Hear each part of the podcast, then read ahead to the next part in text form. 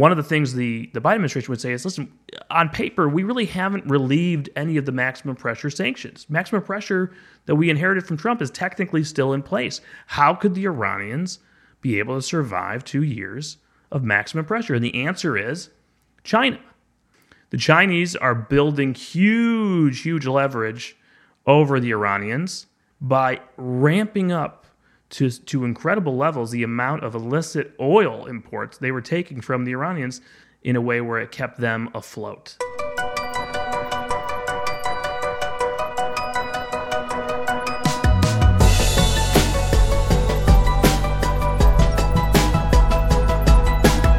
In recent days, China announced that it had brokered a deal between Saudi Arabia and Iran to restore diplomatic relations for the first time since they were officially severed in 2016. The formal restoration is scheduled to occur in two months. Now, this is a really big deal, a really big surprise. I want to provide a little bit of history before we bring on our guest to explain the history between Iran and Saudi Arabia and why this news was such a shock to so many capitals around the world. Keep in mind, Saudi Arabia and Iran were in a proxy war with one another throughout the Middle East. The two countries have been rivals since 1979 following the Islamic Revolution in Iran. The post 1979 Iranian regime has repeatedly called for the toppling of the Saudi government and supported Shiite rebels inside Saudi Arabia. Shiites make up approximately 20% of Saudi Arabia's population. So if Iran can back some subset of them against the monarchy, that could pose a real threat. Ties worsened dramatically after the Arab Spring in 2011 when Iran backed Shiite citizens trying to overthrow the Saudi backed Bahraini monarchy. And keep in mind, Bahrain is right on Saudi Arabia's border. Iran also supported a sectarian civil war in Yemen to the south of Saudi Arabia and sent troops to Syria to support the government of Bashar Assad during Syria's civil war. So, all around Saudi Arabia, the Saudi leadership has felt the pressure of Iran's military activities and threats. In 2017, Saudi Crown Prince Mohammed bin Salman claimed that Iranian Supreme Leader Ali Khamenei was, quote, worse than Hitler. And then in 2019 and 2020, Iran backed Houthi rebels in Yemen, which we'll talk about in today's conversation, launched a wave of attacks on Saudi civilian and energy infrastructure. Tensions continued to escalate, culminating in suspension of relations, as I said earlier, in January of 2016, until now. And thanks to China. What does this all mean? What does it mean for Beijing? What does it mean for Jerusalem? What does it mean for Riyadh? What does it mean for Tehran? I mean, just go country by country by country of all those involved, either directly or indirectly. This raises more questions than it answers, but to help us ask the questions and answer them, first time guest Rich Goldberg joins the conversation. Rich is a senior advisor at the Foundation for Defense for Democracies. And from 2019 through 2020, he served as a director for countering Iranian weapons of mass destruction for the White House National Security Council. And he previously served in the U.S. Senate for former U.S. Senator Mark Kirk, which is when I first got to know him. And he also worked with Mark Kirk in the House. Rich was a founding staff director of the House U.S. China Working Group and was among the first Americans ever to visit China's Human Space Launch Center and he was a leader in efforts to expand U.S. missile defense cooperation with Israel. In fact, Rich played a key role in U.S. funding for the Iron Dome. Rich is also an officer in the U.S. Navy Reserve with military experience on the Joint Staff and in Afghanistan. Surprise detente between Saudi Arabia and Iran. Thanks to China? This is Call Me Back.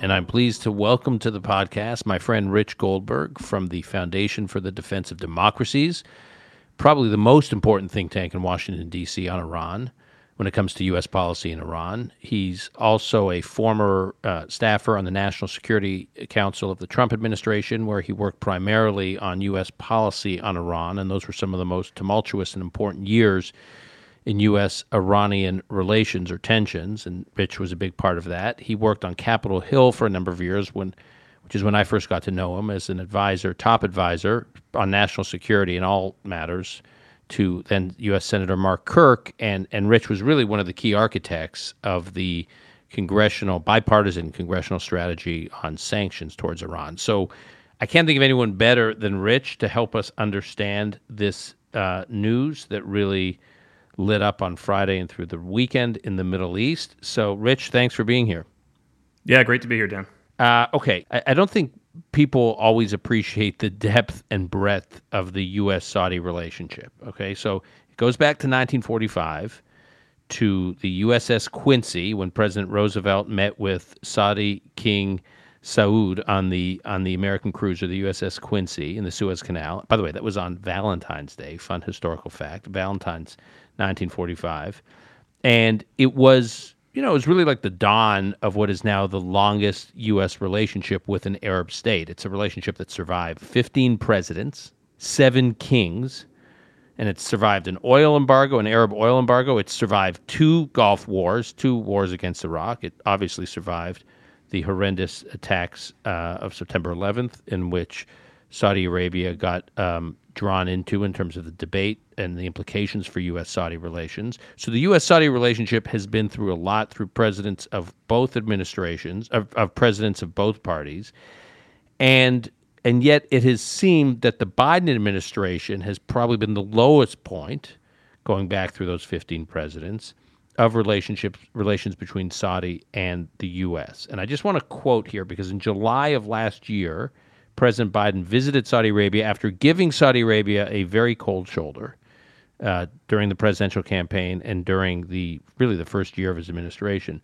Uh, he visited Saudi Arabia and he said, and I quote here: "The United States will not will the United States will not walk away and leave a vacuum, meaning in the Middle East, to be filled by China, Russia, or Iran." All right, this is President Biden in July of 2022 the United States would not walk away and leave a vacuum to be filled by China, Russia, or Iran. Now, less than a year later, China has brokered the most consequential diplomatic agreement in recent years in the Middle East and in restoring ties between Riyadh and Tehran. And it seems to have upended a key pillar of Washington's strategy to contain uh, Iran. And so there's a lot going on, and not to mention when he says not, not leave a vacuum to be filled by Russia, Iran. The other big development is Russia and Iran are now working together in the war in Ukraine, and Iran is helping arm Russia with drones and whatever else in that war. But we'll leave uh, that issue aside for a moment. So here a year ago, uh, uh, here last year, President Biden goes to Riyadh and says, "We won't let their vacuum being, we won't allow for a vacuum to be filled by bad actors or other geopolitical rivals." What does this represent? What is this development? Like, w- what is the significance? Is the significance that there was a vacuum and China was filling it? Well, I think that the big sort of surprise moment that has caught most people off guard is that so long as we have known Mohammed bin Salman, the crown prince of Saudi Arabia, as the crown prince, right? Sort of the, the world's attachment, relationship, perspective, perception of what they call them MBS has been through the lens of hostility towards Iran uh, and building coalitions with the United States, with Israel, uh, with the rest uh, of the Gulf partners who are willing to be aligned to have some sort of containment strategy of some kind of pressure strategy on Tehran to squeeze the Iranian regime of resources and try to uh, make sure that their proxies have less resources, whether certainly for Saudi's interests, their Yemeni proxy, the Houthis, uh, who, which they have dumped millions of dollars upon millions of dollars in weapon systems, missiles, trainers from so Iran. just just yeah. so just for our listeners, so the Houthis are a rebel force in uh, in Yemen that is mired in the civil war in Yemen, and it's predominantly Shiite, right?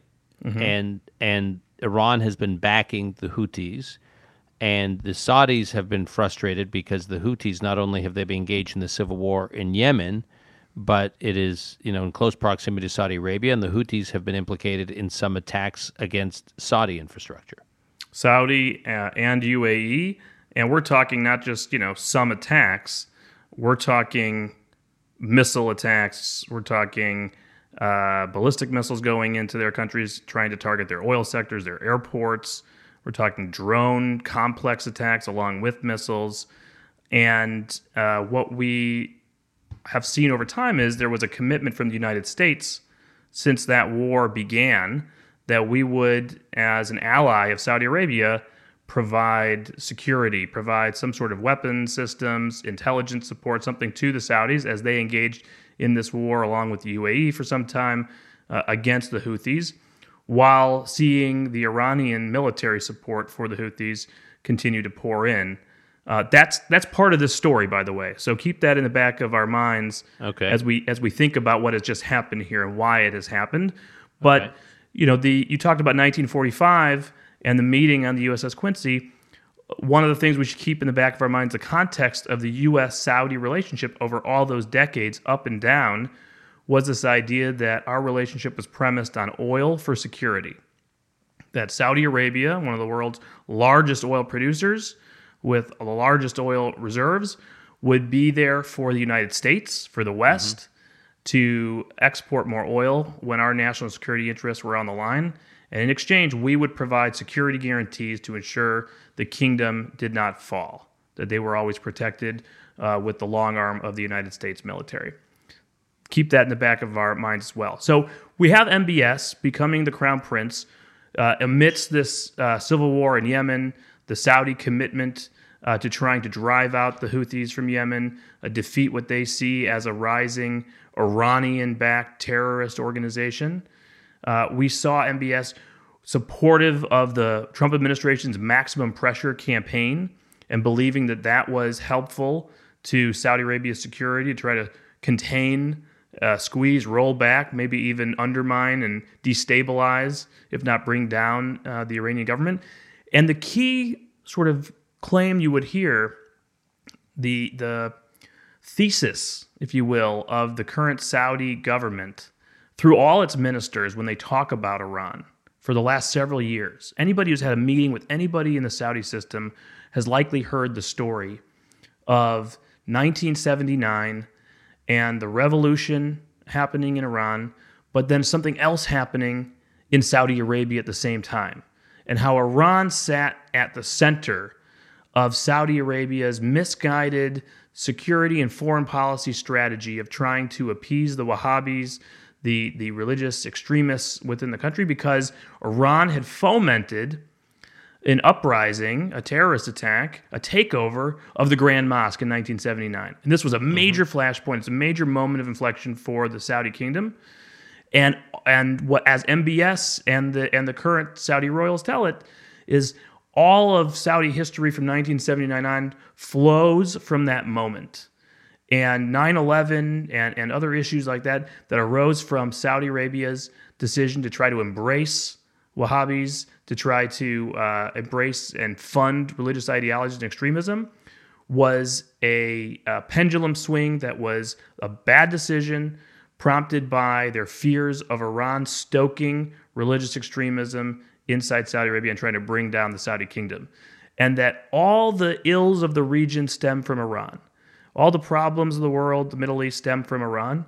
And if we can just come together and put pressure and contain uh, the Islamic Republic, then we might be able to stop all the conflicts we see that that are that we're being drawn into, whether it's the United States or Saudi Arabia or others, in Syria, uh, the the takeover of the Lebanese government by Hezbollah, uh, the destabilization of the West Bank and Gaza, Hamas, Islamic Jihad, funded by Iran, and of course Yemen uh, on their border.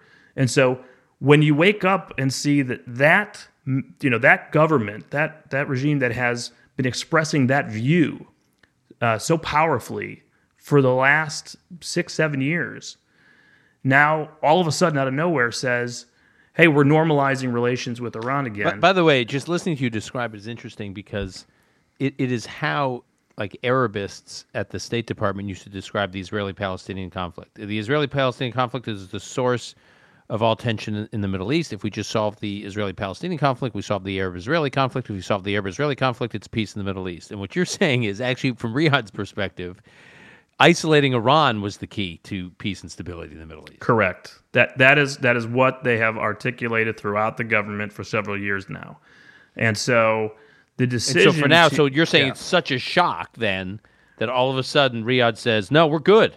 We're gonna we're gonna normalize." Right, that on its face, on its surface, right? Right, right, get- right. We're, we're gonna, we we're gonna go deeper. We're gonna go deeper. But if that's if that's the context that you know, and that's the headline you wake up to, this is a shocking move. And and I understand now the ripple effects of headlines and news reporting of whoa, this is an earthquake, and you know Saudi foreign policy has shifted here. You know who is this bad for? Is this bad for America? Is this bad for Israel? Everybody's losing here. You know, is this good for Iran? Right. The questions are obvious to ask. Okay, so we're going to ask some of those questions, but I, I want to also have you because you follow this honestly more closely than anyone I know. Um, can you explain a little bit where we are, or just you know do a do a little tutorial on where we are with the Iranian nuclear program? Because I think that in and of itself is is a big story and alarming and makes this news even more disconcerting because if Iran is actually getting closer and closer to having a nuclear weapons capability and Saudi Arabia was considered a key player in the you know counter Iran strategy at a time when it's on the cusp of of of going nuclear and suddenly it seems like Saudi has flipped as the press would make you you know have us believe. It's not entirely that clear that they've quote unquote flipped to the other side but or maybe they've gone somewhat neutral it's important to just think about all of that in the context of where Iran is in its nuclear cycle so to speak so can you can you talk a little bit about that Uh, I will, and I'm going to combine it not just with the nuclear threat, but but other threats as well that emanate from Iran and the Okay. trajectory of those and how they tie together for Saudi right, let's do it. perception. So we obviously had the period of the Iran nuclear deal. People remember President Obama uh, made a deal with the Iranians and the other P5 uh, nations of the Security Council uh, that said we will lift all U.S. sanctions, uh, provide over a number of years hundreds of billions of dollars worth of sanctions relief, and in exchange, the Iranians would essentially push pause on most of their program on the enrichment side, uh, delay and setback to a certain extent uh, any plutonium path to the bomb. But they would be allowed to keep facilities in place, keep doing research and development on advanced centrifuges. They just have to keep enrichment at a very low level and a relatively low cap of a stockpile so that their quote unquote breakout timeline, that is, the time it would take Iran to further develop their stockpile of enriched uranium to the weapons grade uranium you need to build a bomb to be able to make one bomb's worth would be at least one year. That was what the JCPOA was. We, did a whole other podcast on whether it was a good deal or a bad deal. But during the period of the JCPOA, Iran was keeping its enrichment at three, let's just say a little bit under 4% uh, low enriched uranium purity level, which is very, very low. But it was actively producing and learning how to produce. Uh, it was still working uh, on research and development on one day being able to deploy advanced centrifuges. And the stockpile of low enriched uranium that they could keep was 300 kilograms. Enter Donald Trump. Donald Trump says, listen, this was a flawed agreement. We've lifted all of our sanctions. Iran is racing forward on its missile program. It's sponsoring terrorism. Syria is getting worse. Look at Yemen. We have no tools to push back other than military power. I want non military options. The only way to unlock my non military options is to get out of the deal and bring back U.S. sanctions. And oh, by the way, we're going to have to deal with that crisis anyways because the deal had these sunset provisions. It's going to expire soon. We can have this uh, fight with Iran today, or we can have a confrontation with Iran in 10, 15 years when they have long range ballistic missiles capable of delivering nuclear warheads uh, and they're entrenched throughout the region. Let's have this, uh, this debate now. Iran, in response, in 2019, when the Trump administration attempts to drive its oil exports to zero under the so called maximum pressure campaign, starts to break the caps of the Iran nuclear deal. At first, they start enriching more and more low enriched uranium. Their stockpile starts to grow. They announced in November 2019 they're going to start enriching very low levels of uranium again at their underground facility, their second enrichment plant at Fordo. And then 2020, a few things start happening. First, Donald Trump decides to assassinate, to kill, to order the uh, killing of Qasem Soleimani, the head of Iran's Revolutionary Guard Corps Quds Force. Their so terror principal a principal principal player in the you know principal um, architect uh, of or instrument of so much of the chaos in the Middle East that Iran was behind, whether it was Hugely. Iraq, yeah, Iraq, Syria, Yemen. I mean, pick your pick your country, Israel. But the Iranians saw that as, whoa, Donald Trump, we thought he was a Twitter tiger, right? All these tough tweets against Kim Jong un and, and us, and he never responds militarily. And now he's just sort of gone to DEFCON 1 on a military response all of a sudden based on a terror threat. And he's threatening he might bomb our nuclear program and all that. Like, unpredictable guy, crazy Trump. Uh, we better slow down on this escalation. So the nuclear escalation sort of just stays where it has been coming into 2020 for the next year. Meanwhile, the Trump administration starts moving forward towards the end of its time on trying to put more pressure on the Houthis in Yemen. Uh, right before leaving office, designates the Houthis as a foreign terrorist organization, a, uh, an official terror organization by the designated by the State Department, which comes with sanctions and, and all kinds of other law enforcement applications. And you start seeing uh, a real drop for the moment uh, in uh, missile attacks from Yemen against Saudi Arabia, uh, against the UAE. Iran at that point down to very little amount of money. Enter Joe Biden, has taken over as president uh, by January 2021, and the Iranians have seen him campaigning on two things: one, making Saudi Arabia pariah, and number two, going back to the Iran nuclear deal. And we entered this last two-year period of offering the Iranians incentives to try to come back into compliance with the nuclear deal, offering over and over that we won't, you know, put more sanctions on. We're trying to relieve some sanctions here and there over time.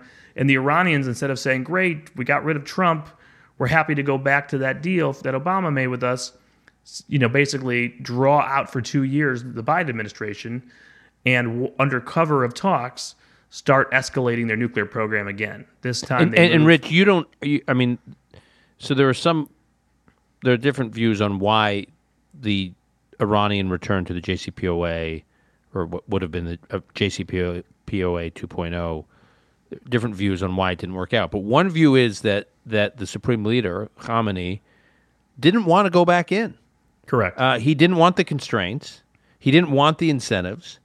He wanted to further develop and further spin centrifuges and do everything one has to do to have a nuclear bomb eventually. And they had no interest in the JCPOA. And so far, the evidence would suggest that that is correct because we don't have a return. In fact, instead of returning, every nice meeting they had, you know, indirectly with an American, they wouldn't meet with us directly. We had to do it through the Europeans. Mm-hmm. They would escalate their nuclear program. So they went to 20%, which is the threshold for high enriched uranium. Then they did it again at the underground facility. Then they jumped to 60% enriched uranium. And they looked around, and it's, you know, we've always sort of been afraid of an Iranian breakout. That's the term mm-hmm. of like racing to a nuclear bomb. They, I think, are looking around saying, we're walking out, guys. Like nobody's stopping us. Right. So 60%. The term breakout meaning, I mean, there's a term that's used in, in proliferation circles, is that is the idea is that if they have all, the- I mean, I'm gonna, I'm going to oversimplify this, but they have all the bells and whistles in place so that the moment they want to kind of flip to having the nuclear weapons capability, they can just do it quickly. And uh, the question was, will they have all those pieces in place that will minimize the time, that will accelerate the speed they have at their disposal to move towards it? And and what you're saying is they were able to to do everything they needed to do without anyone really pressuring them. That like breakout was not such a big deal. They can just kind of casually stroll into a nuclear weapons capability. Exactly. They would curtail uh, international inspectors' access to facilities. And then just recently, we saw a detection of 84% enriched uranium at the underground Fordo facility after we had learned from the IAEA, the International Atomic Energy Agency, that the UN's nuclear watchdog, that they had just reconfigured their centrifuges at that facility in a way that many experts suspected was to allow them the technical capacity to enrich weapons grade uranium. 84% is just under that threshold of 90% to be weapons grade. Yeah, and as the IAEA has said in the past, no one gets to the 80s or anything remotely close to the 80 percentage level of enrichment who has the intention of a civilian nuclear Correct. program. There's no is there's there's no need for this. Right, right. This is there's no in no world does any country do what Iran is doing if they just want a civilian nuclear program. It was clear even to the IAEA who's been has had an uneven record on this issue, but even they said the head of the IAEA uh, head of the IAEA said, "Come on, Like this is clearly a country that has ambitions to have a, a, a, a, a weapons capability. Now, one other thing happened too over the last two years. One of the first actions that the Biden administration took was to reverse the Trump administration's designation of the Houthis as a terrorist organization. And immediately you saw an uptick in the trend of missile attacks and UAV attacks against Saudi and UAE. And it got worse through the year as there were these overtures to the Iranians by the by the uh, Biden administration are missile defense systems that had been deployed forward to help Saudi Arabia after they had been attacked at their oil facility in 2019 to try to say, hey, we're, we're trying to do something uh, about our security guarantees. Here's more missile defense capabilities. Were withdrawn by the Biden administration. All military support the U.S. provided to the Saudis for their war against the Houthis was withdrawn and restricted. And so we were pulling back our security guarantees again uh, from the Saudis and the Emirates. The violence against them from the Iranian funded Houthis was increasing, and the nuclear threat was accelerating unabated. And, and here we find ourselves you know, one of the things the, the Biden administration would say is, listen, on paper, we really haven't relieved any of the maximum pressure sanctions. Maximum pressure that we inherited from Trump is technically still in place. How could the Iranians be able to survive two years of maximum pressure? And the answer is China. China became this great savior of theirs by ramping up to, to incredible levels the amount of illicit oil imports they were taking from the Iranians and in different ways in barter arrangements in ways that that we may not be able to fully track in the open source but I imagine the White House is aware of being able to repay the Iranians take money from here move it to there in a way where it kept them afloat. And the and unlike the Trump administration that in 2019 when we saw this happening we started cracking down on the Chinese hard, threatening to climb the ladder with sanctions against state owned enterprises. There was a big standoff, if you guys remember, in 2019, 2020, with COSCO, the big shipping arm of, of China. Shipping costs actually skyrocketed uh, when we took an action in the Trump administration.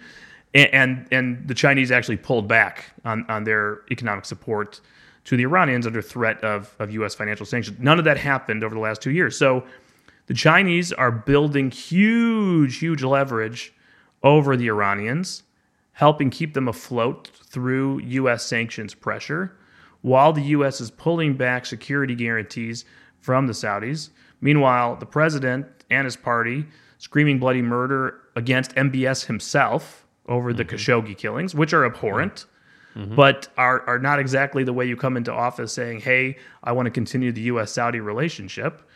Uh, and so And keep in mind that that MBS is you know 37 years old at the time that Biden I think comes into power. So if you assume that you know MBS will be alive and vibrant well into his 80s, you know well into Joe Biden's age, he's going to be in one form or another running Saudi Arabia probably for the next 50 years.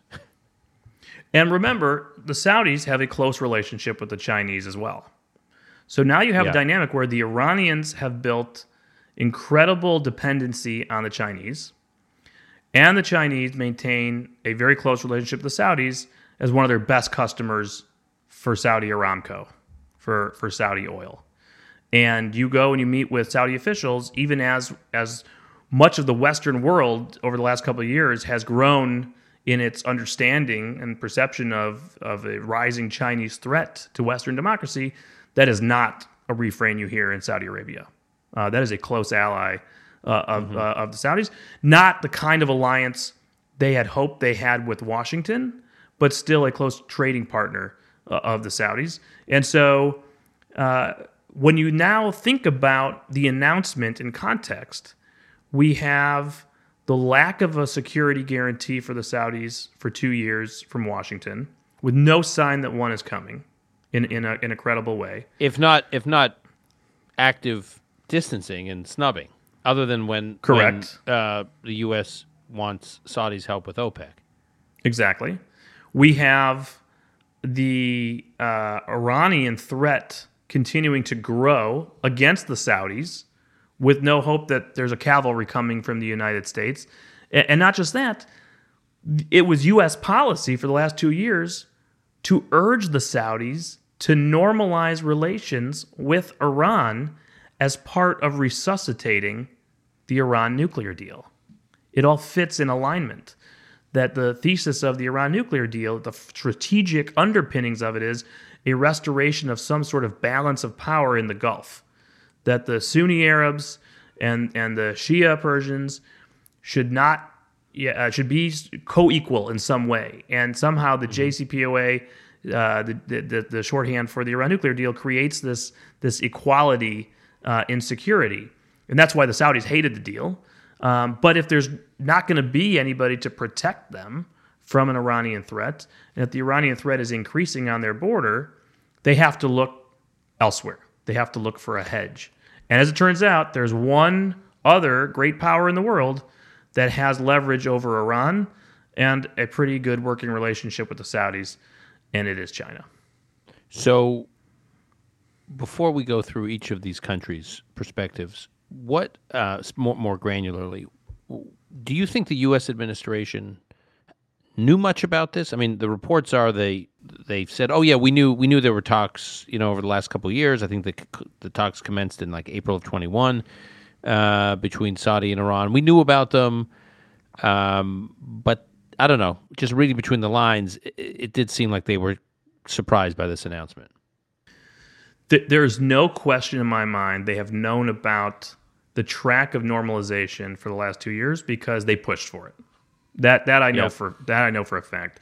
Our U.S. Special Envoy Rob Malley would travel to the region quite often. He would have discussions with the Saudis about these meetings. Uh, we would use good offices with the Iraqis in Baghdad to try to facilitate a lot of these talks. Uh, we talked to the Omanis and we talked to the Qataris about helping uh, in this. The one actor that, to my knowledge, was never really part of the mix, maybe there's some secret channel that was going on with the US, I highly doubt it, was China. And China's entrance to this, to be a broker, really starts last year when we saw Xi come to Saudi Arabia President yeah. Xi of China came to this big GCC summit, gave you know a big show of support to MBS, a uh, major show of respect, and issued and this was joint- before. And this was before I think Biden's trip, right? It was before. It was after. Biden? It was after. It was, it was the after. Oh, in the fall. So then, didn't MBS go to Beijing before Biden's yeah. trip? Yeah, correct. Okay, so, so, was, so, was... so we'd already sort of gotten the signal from MBS. Hey, I can look elsewhere. Right.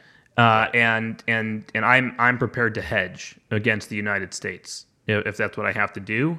Uh, and and Biden's trip went terribly, right. uh, as as as, as I think plenty of the press coverage and, and analysis following has has shown. Um, it didn't accomplish any of its objectives, certainly with the oil production or with repairing the U.S. Saudi relationship. And so we start seeing MBS move forward, continuing on a track with hedging against the United States with Beijing. And and Xi does something really smart strategically during his visit to Riyadh. He agrees to a joint press release with the GCC, with the Gulf cooperation countries, led by Saudi Arabia and the UAE, in which he just signs off on GCC talking points for the region. To yeah. the Iranians' chagrin, in fact, outrage. Uh, one of the points in this document was actually siding with the UAE in a land dispute, in an island dispute between the UAE and Iran. And the Iranians went nuts. Huge yeah. protests in Beijing. They had to send a special person to Beijing to try to have a, you know, kumbaya session. And, you know, Xi ended up having to return to Iran and, and say, no, no, no, you know, don't worry about all that. I'm still with you too. By the way, you don't get to tell us what to do. We tell you what to do. Uh, and and that was a real telling moment, I think, for MBS that Xi had some sort of power there to push the Iranians in line if he wanted to, to some extent, and yep. still maintain support for MBS.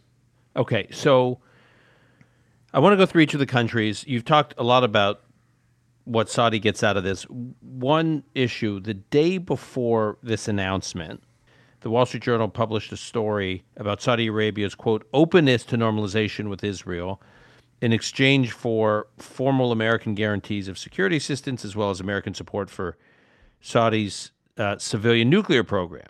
Now, Saudi Arabia has sought formal security guarantees since the Trump administration when you were there, and I think without tremendous success. But just on on this on the nuclear issue, Saudi Arabia has already planned to build 16 commercial nuclear uh, reactors by 2030. In 2020, I guess there were satellite images that were revealed that revealed the construction of Saudi Arabia's first research reactor, two major uranium ro- mines, as well as a yellowcake extraction facility. By the way, a lot of this was allegedly built um, by with the help of the Chinese. And then there was the Saudi energy minister who promised to develop a full nuclear fuel cycle. I can go on and on and on. I've been uh, sort of keeping track of a lot of this. Um, so Saudi has been on the moves, has been making a lot of moves on the path to its own nuclear program, and it's it's clear that it's a priority. And what are the implications now in terms of Washington has less, even less leverage, leverage with Saudi Arabia, and China has been helping Saudi Arabia with these, with its nuclear program? Should we be worried?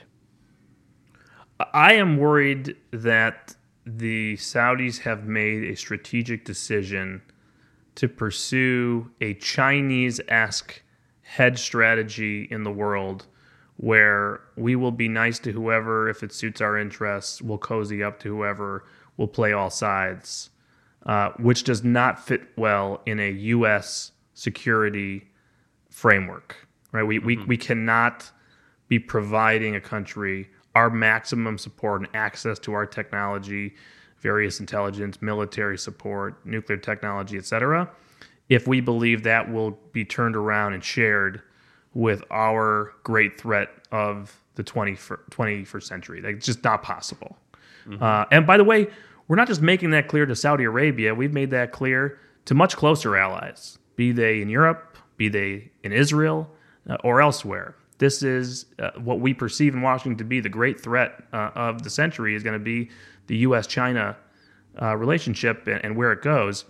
Uh, and so we're very much guarded in how our allies uh, are cozying up to Beijing, and with good reason. We have seen over several years now concerns about a relationship with the Saudis and the Chinese on the ballistic missile front, on the civilian nuclear front. Mm-hmm. And so all of that is context for one more reason why, in the framework of great power competition alone, we should have been very intensely working on the pillars of the US Saudi relationship that MBS would buy into in a wholesome way, committing to Washington and saying, I'm, I'm, you know, we're in a marriage. Uh, a very senior Saudi official said to me, when I asked, and I was concerned about where the direction is with the Chinese. And he said to me, You know, it, with Washington, we're married. We've been married over 75 years now. And we have ups and downs in a marriage. People come in and out, but we stay married. We're not married to the Chinese. We're not married to the Russians. Those, those are different kinds of relationships. We understand that they will not have our backs at certain times if we needed them. And ultimately, in crisis with with great leaders in the United States, you have had our backs. Okay, put put that context uh, aside for the moment. The question is here in the context of Mohammed bin Salman coming to the United States and saying, "Listen, I, I want to make peace with Israel." Right? We have the Abraham Accords now, which we know could never have taken place without MBS's quiet assent. Um, the fact that UAE, Bahrain, particularly normalizing uh, with Israel back in 2020, needed to be blessed uh, by the Saudi royal court. We've seen a lot of movement towards normalization. Normalization should happen, by the way, on its merits alone, without anything mm-hmm. from the mm-hmm. United States, merely because it's in Saudi's interest long term, both security wise. You know, mm-hmm. we may have just seen an announcement of an Iranian Saudi normalization deal whatever that means. They're going to have embassies. That's nice. You think they're going to pull back really like all the malign activity, the terrorism sponsorship, the missiles, the nuclear right. program? No, the Saudis know that. So they still need Israel, the only country in the region that has its back truly with shared interest long term, security wise. Also on the Islamic extremism side as well, which which MBS still cares about greatly. And then on the economic side, you just talked about, you know, the Vision 2030 KPIs on the nuclear front. Well, those run the gamut on the economic side, on, on high tech and R and D and all kinds of AI.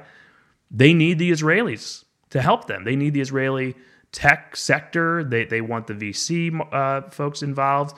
They want collaboration, joint R and D, and growth uh, into uh, an integrated Middle Eastern market.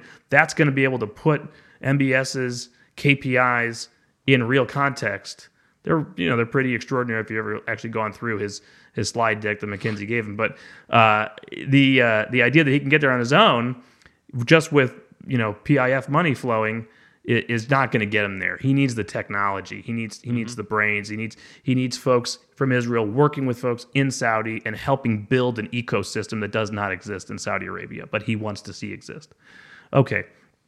So so instead of just saying, "Hey, let's just keep on our path," he also sees that he wants the United States to be a part of this. He wants to know that if that if he takes a big political risk, right? I mean, it's, it's a Saudi Arabia. It's not UAE. It's not Bahrain. It's the crown jewel, right? It's Saudi Arabia. He is still, um, you know, in charge of Mecca, right? Home to Mecca in Saudi Arabia. The Muslim world ultimately looks to, to Riyadh and the Muslim World League.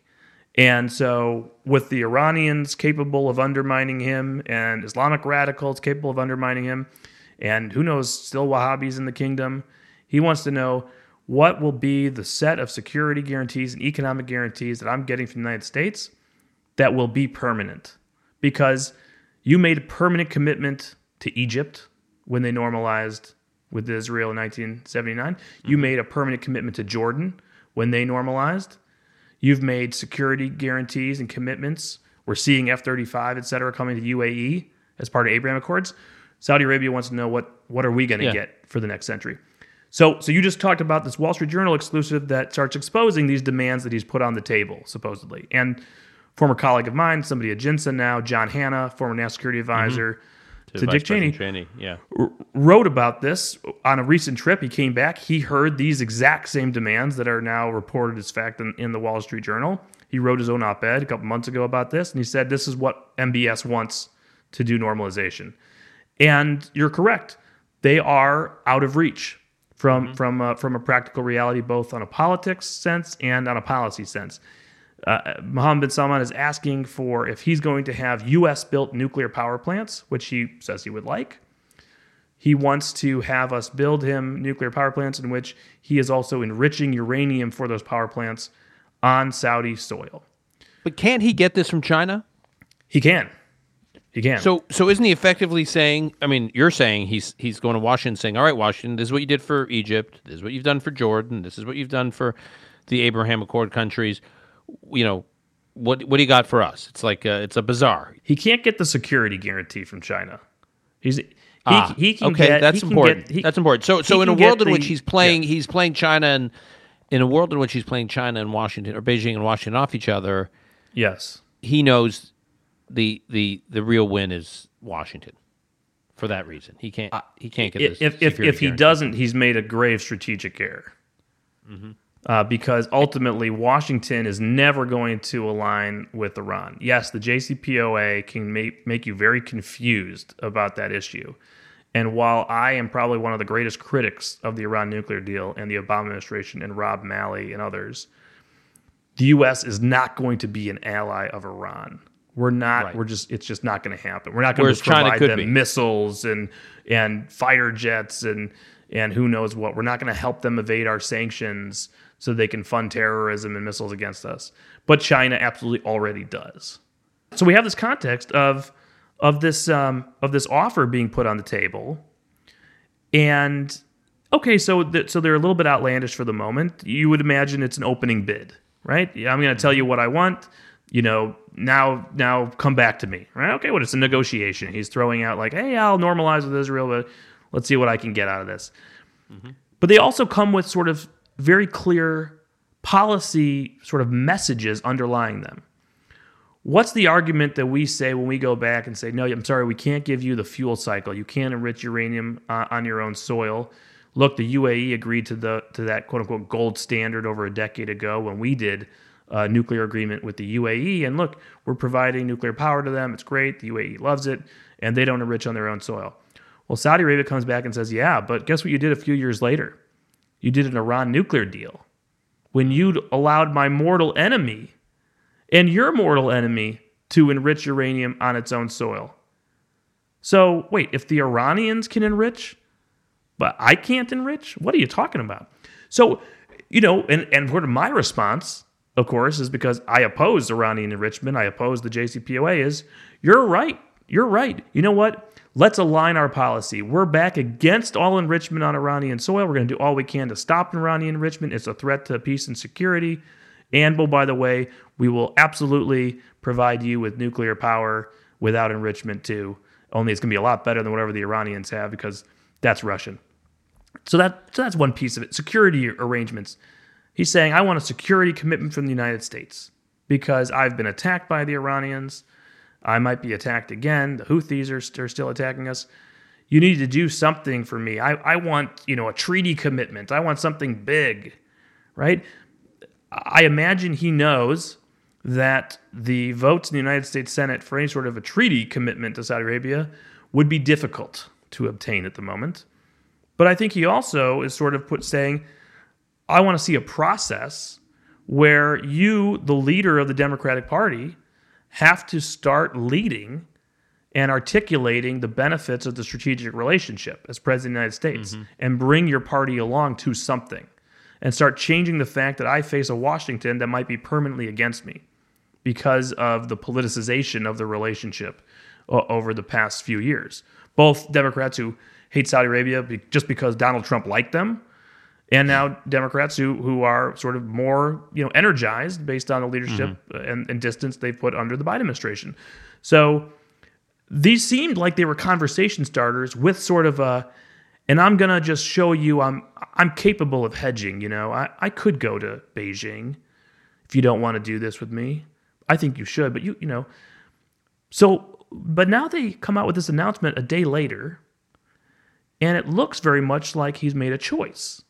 Yeah. Like he's he's like he's already broken with the United States. He said to the Chinese, "Hey, if you can play, you know, the the middleman here, if you can be the cop in the Middle East and keep the Iranians in check, we'll do this deal with you. You're, you know, going to be the guarantor now instead of the United States for for keeping the balance uh, and keeping the Iranians uh, out of our out of our stuff. Um, we'll we'll choose you for now. Does that mean that his offer and his his request on normalization is off the table? Does that mean that if we were to come back and say, "Hey, we'll give you a treaty commitment, even we'll we'll give you nuclear power," he would say, "Great, but I'm still with Beijing at the same time." Is is that even possible to negotiate right now? I think that's a real question mark, and it's the one potential. There's a very transactional relationship in the moment. You're basically saying it's a very transactional relationship in the moment and the moment Correct. could pass, and he and, and MBS could be back in business with Riyadh. Okay, I want to talk to you about Israel. So it's well understood. How do I say this? It's well understood that in Israel's maximum pressure campaign against Iran, uh, for the military option to remain viable, some kind of Saudi cooperation was always assumed to be part of the picture, and that was a big part of the basis for the warming of relations between Saudi and Israel over the last number of years, well before the Abraham Accords. I mean, there's the there's the economic relationship which you've talked about, which I think will continue to flourish between Saudi Arabia and Israel. But there is the strategic relationship in terms of countering Iran.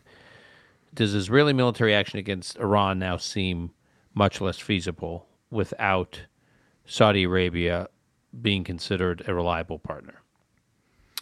Uh, I argue it does not diminish the potential for an Israeli military strike against Iran or continued increased military action or hybrid warfare, whatever you want to call it, gray zone warfare that we've already been seeing. Because in the end, if the Saudis were concerned that being caught providing airspace to the Israelis or a landing zone or a refueling zone to the Israelis at some point, that would be smoked out by the Iranians. Somebody would figure it out while a conflict's going on. It would get leaked, it would get exposed after the fact, and the Iranians would retaliate. So the Saudis already baked that into their calculus. If they were afraid of Iranian retaliation and that the U.S. would not defend them, and that the Israelis clearly would be have their hands full already with Hezbollah in the north and Hamas and Palestine Jihad and ballistic missiles flying back from Iran, they're, they're not exactly diverting the IAF at the moment to defend Saudi Arabia. the Saudis already would have denied the Israelis airspace and all these other things, right? With or without an embassy in Tehran. Mm-hmm. To me, th- th- this this has not changed the equation at all. So, what is the Israeli strategy here? We've already seen the escalation starting with the recent drone attack that was reported inside of Iran, launched from inside of Iran. We have seen Wait. past rumors. I just want to go back a little bit. So, so you're saying that until relations normalized further between Riyadh and Jerusalem, you wouldn't really have what Israel needs from Saudi in terms of indirect support for a military operation against Iran. So, almost it, it, the situation doesn't is not worse than it already is. It still has a long way to improve for Israel to be able to count on Saudi support for military action. Is that what you're saying? Correct. The Saudis can support the Israelis in other ways that don't expose them to Iranian retaliation, right? And I think that was already in their risk calculation because with the with a Trump White House, with an Israeli coalition without diplomatic relations with Iran, Saudi Arabia was attacked in 2019 in a very, very major way at Abqaiq, at, at the Aramco uh, pipeline facility. And there was no military response from the United States. There was no defense from the United States. And that was a major turning point, I think, as well for MBS to realize that we're exposed here. And so the idea that I'm, what I'm hearing is that, well, now that there's a normalization and restoration of diplomatic ties potentially in a couple months, and there will just be embassies and ambassadors exchanged, and you don't know what else, if anything, goes beyond that. Remember, the UAE has diplomatic relations already Right. With Iran. That's an important point. They, the UAE they sent their ambassador back last fall. Right. The UAE has, Nobody seemed to care at the time. Right, right, right. Although the, you could argue the UAE doesn't play as an important role in all of this in Saudi, so it's it's a the stakes are higher with Saudi. True, true, true. Um, but you know, the Abraham Accords occurred despite that normalization. The Abraham Accords continue despite UAE sending back its ambassador last year. So Yeah. The, the, the strategic part is fine. They- There's northern Iraq, right? Reportedly, Israeli operations have been launched from the Kurdish areas of northern Iraq. Reportedly, the Azeri border is porous. Reportedly, there's a lot of interesting stuff that happened in the Baluch areas on the Pakistan border. So, you know, there there there is a lot of different ways for the Israelis to operate, as we have already seen them operate. Having to use Saudi airspace would, um, certainly be nice.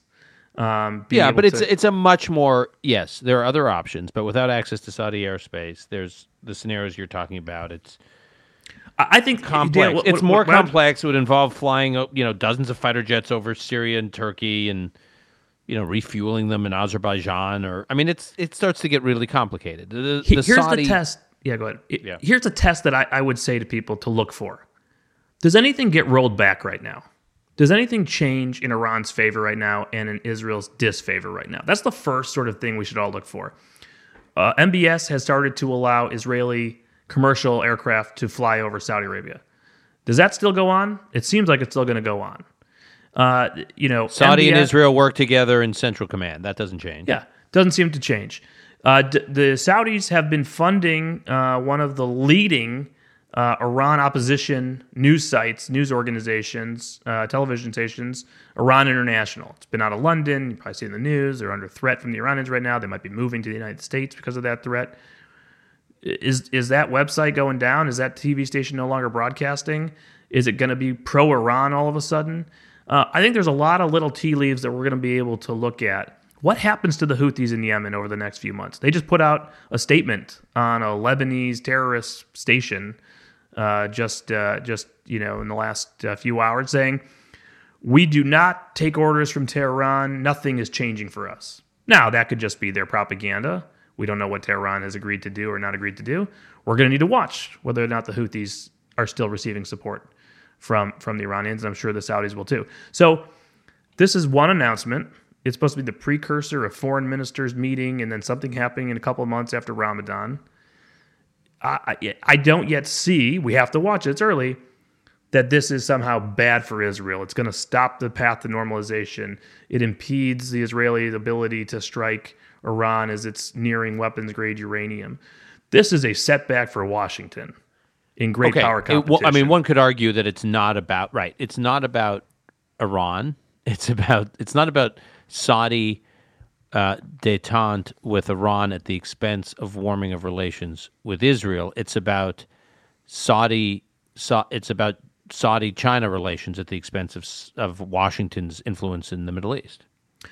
Absolutely, that's number one. And number two, we haven't talked about it yet, is Iran's internal problems and and okay. whether that is driving what is going on. We have spend a minute on seen over the last few weeks the Iranian rial collapsing. I mean, really under pressure. We've always said it's under pressure. It's always been at a historic low every few months.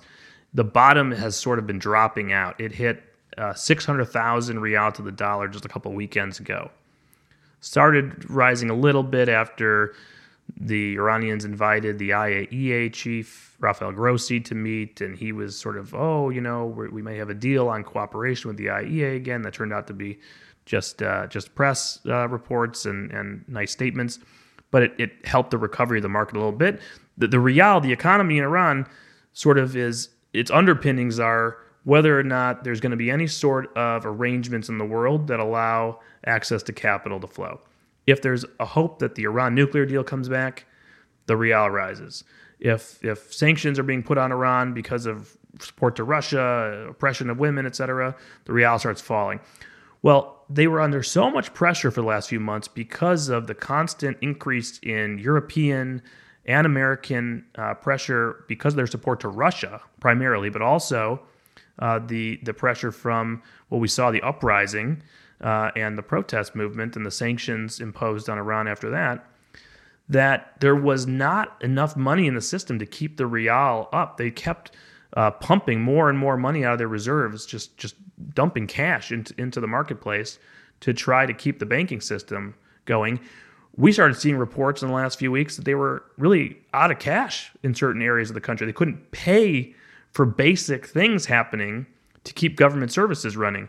So it is possible that the Iranians are in such an internal financial situation right now because of the increased pressure following their support to Russia, following repression, that they have basically said we got to do a few things that don't allow us to, don't force us to give us that much, but get some sort of economic benefit in return. Could normalization with Saudi be part of that? The rial is surging, I will note, on this news, surging and back up to Right. about 430,000 to the dollar from the 600,000 to the dollar low point.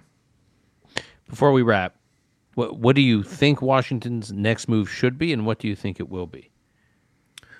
Well, I think we cannot cede the Middle East. We cannot cede Saudi Arabia and the Gulf to China. Uh, I think that if we allow this relationship to grow unimpeded and say, eh, MBS has made his choice, made his bed, we're out of here. Let him have the Chinese. That is not going to work out well for the United States. It's not going to work out well for Israel. It's not it, it's not good in the context of great power competition with China.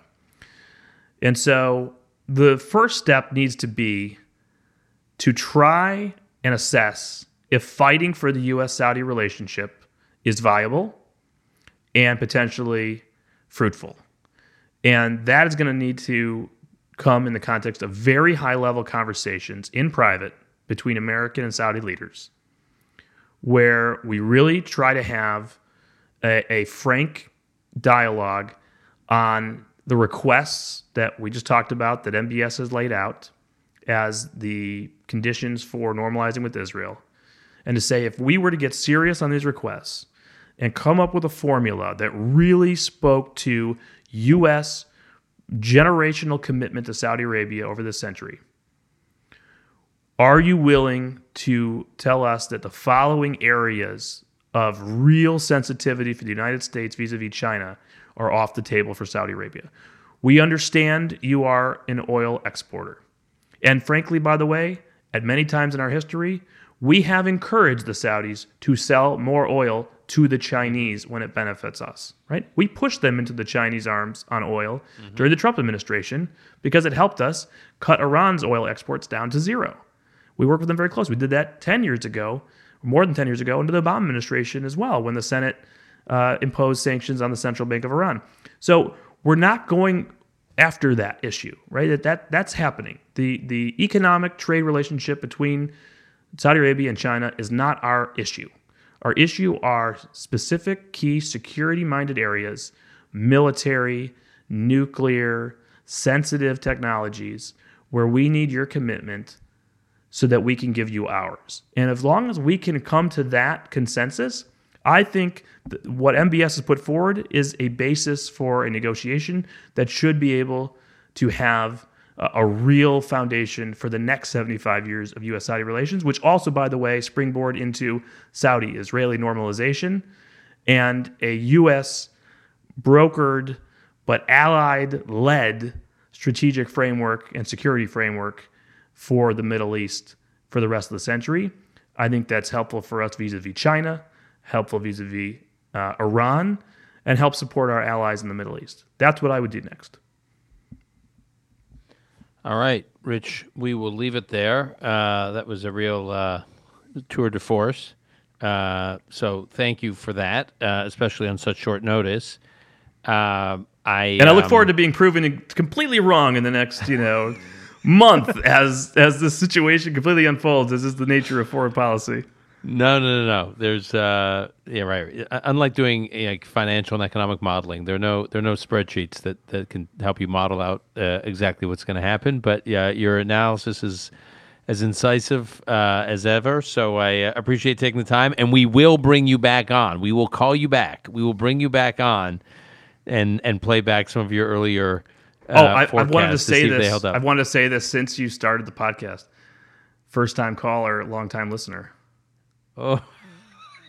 Does nobody Oh. say that? Am I the only guy? No, we've Oh had others like Mike Murphy and others try some clever, uh, but that's that's some clever slogans for us. But that is really good. I'm gonna, we we, we will make sure uh, to uh, put a punctuation mark uh, after that uh, uh, at, at the end, and that you may you may have trademarked that.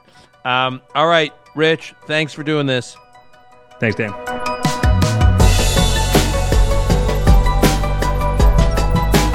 And that's our show for today. To keep up with Rich Goldberg's work, you can find him on Twitter at Rich underscore Goldberg and at the Foundation for Defense and at the Foundation for Defense of Democracies website, fdd.org. And you can listen to his podcast, which drops weekly. It's called the Limited Liability Podcast. Just search Apple Podcasts or wherever you get your podcasts for either the Limited Liability Podcast or for Rich Goldberg. Call Me Back is produced by Alon Benatar. Until next time, I'm your host, Dan Senor.